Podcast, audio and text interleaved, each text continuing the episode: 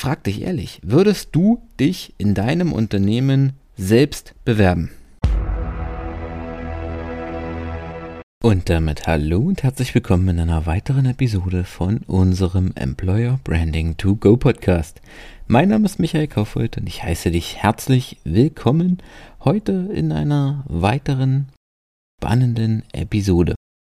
Bevor wir zum Thema kommen, hast du jetzt hier die Möglichkeit, den Podcast auch direkt zu abonnieren, um keine Folge mehr zu verpassen.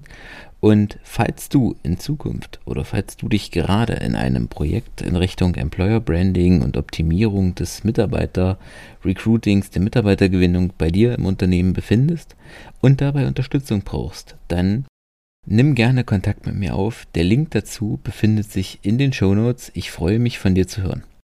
Kommen wir zum Thema. Heute soll es um ein wichtiges Thema gehen, wenn es um den Punkt Recruiting in Unternehmen geht, und zwar das Thema Bewerberansprache. Viele Unternehmen sind auf der Suche nach neuen Mitarbeitern.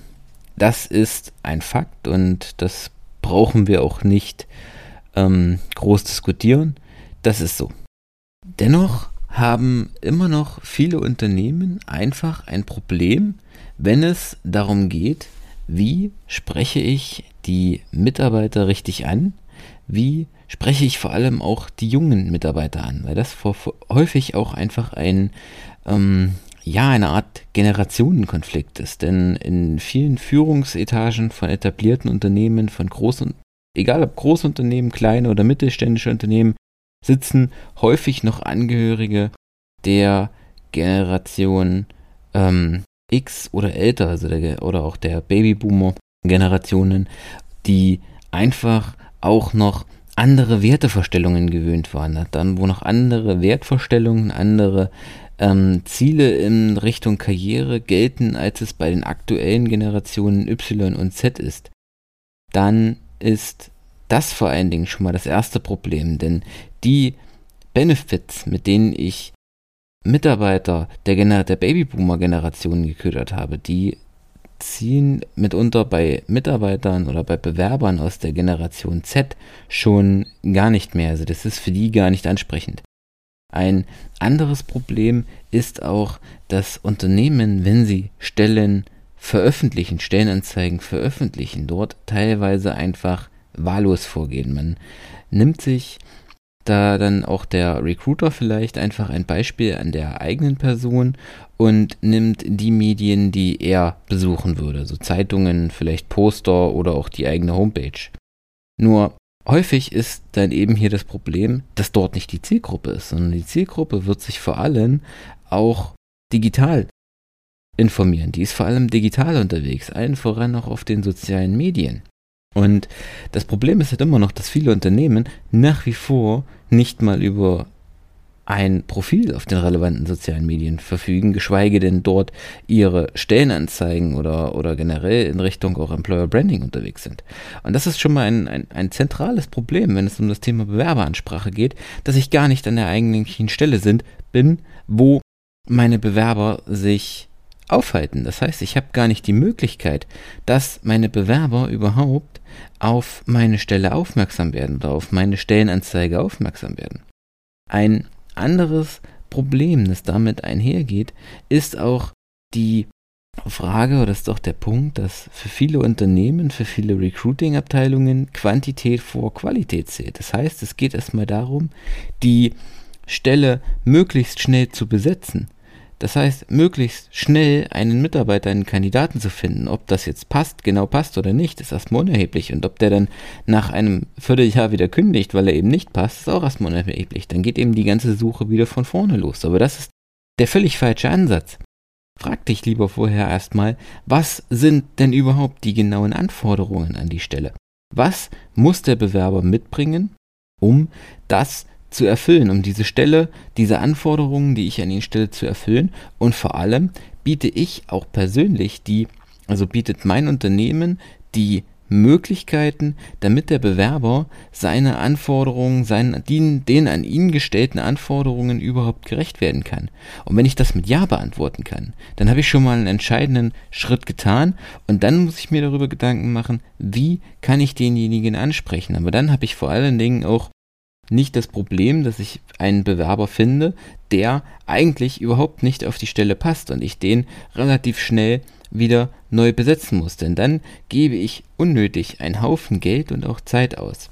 Ein anderer Punkt ist, dass sich Unternehmen, vor allem äh, auch größere Unternehmen, auf Maßnahmen verlassen, die bereits Jahre sich, sich seit Jahren bewährt haben. Also allen voran dann teilweise auch so, so Dinge wie Mund-zu-Mund-Propaganda, Ansprache in Zeitungen, ähm, Veröffentlichen von Radiowerbung, was vielleicht seit zehn Jahren oder vor zehn Jahren noch wunderbar funktioniert hat, aber das heißt ja nicht, dass es heute funktionieren muss.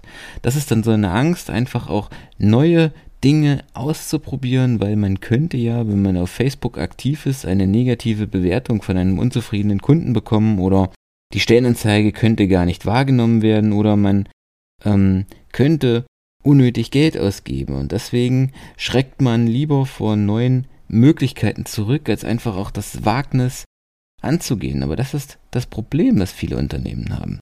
Wenn du heute das Problem hast, wenn du heute weißt, dass du morgen kein Geld verdienen würdest in deinem Unternehmen, dann hättest du wahrscheinlich eine Lösung, was dann zu tun ist.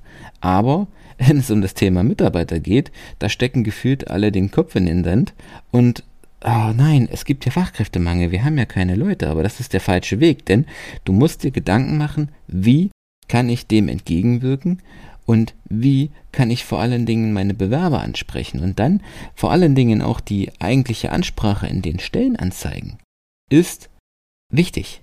Du musst hier kreativ werden. Du musst hier auch eine Geschichte erzählen. Du musst dein Unternehmen im Prinzip interessant gestalten, interessant nach außen darstellen, interessant verkaufen, wenn du so möchtest.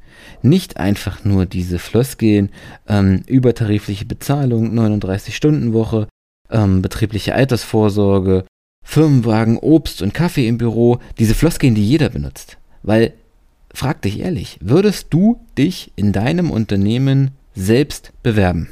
Und Wer stellt sich diese Frage heute, wenn er eine, Stellenanzeige veröffentlicht? Und das ist genau der Punkt.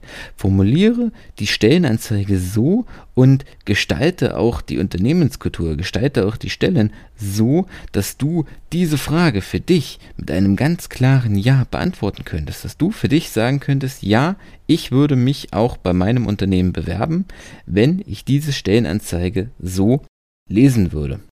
Ein anderer Punkt, der da auch anschließt, ist gerade mit diesen Stellenanzeigen. Da möchte man jetzt sagen, ja, warum sollten wir das, sollten wir die Stellenanzeigen jetzt auf einmal in Geschichten verpacken und anders schreiben? Das haben wir doch schon immer so gemacht. Und das ist genau das Problem. Wenn ich etwas schon immer so gemacht habe, ja klar, es hat sich bewährt, aber wenn ich tagtäglich das Gleiche mache, dann bleibe ich auf der Stelle, dann komme ich nicht weiter, dann kann ich mich nicht weiterentwickeln. Aber wir sind uns einig, dass der Arbeitsmarkt, dass die Anforderungen der Bewerber, die Anforderungen an die Unternehmen stetig im Wandel sind, dass sie sich stetig weiterentwickeln. Also warum, um Gottes Willen, machst du das nicht auch mit den Prozessen in deinem Unternehmen, sondern warum beharrst du dann auf dieser These, das haben wir schon immer so gemacht, das hat schon immer funktioniert. Da ist einfach auch diese Angst vor dem Unbekannten, aber nur darin liegt letztendlich der Fortschritt. Nur wenn du beginnst, für dich die Prozesse im Unternehmen, auch im Recruiting zu hinterfragen, hast du die Möglichkeit, dein Recruiting weiterzuentwickeln und die Bewerber entsprechend auch kreativ anzusprechen, quasi für deine Bewerber ein attraktiver potenzieller Arbeitgeber zu sein. Okay, das soll's an dieser Stelle für heute gewesen sein. Ich danke dir für deine Zeit und freue mich, wenn du meinen Podcast eine Bewertung gibst, wenn er dir gefallen hat. Ansonsten hören wir uns in einer weiteren Folge nächste Woche. Bis dahin, ciao.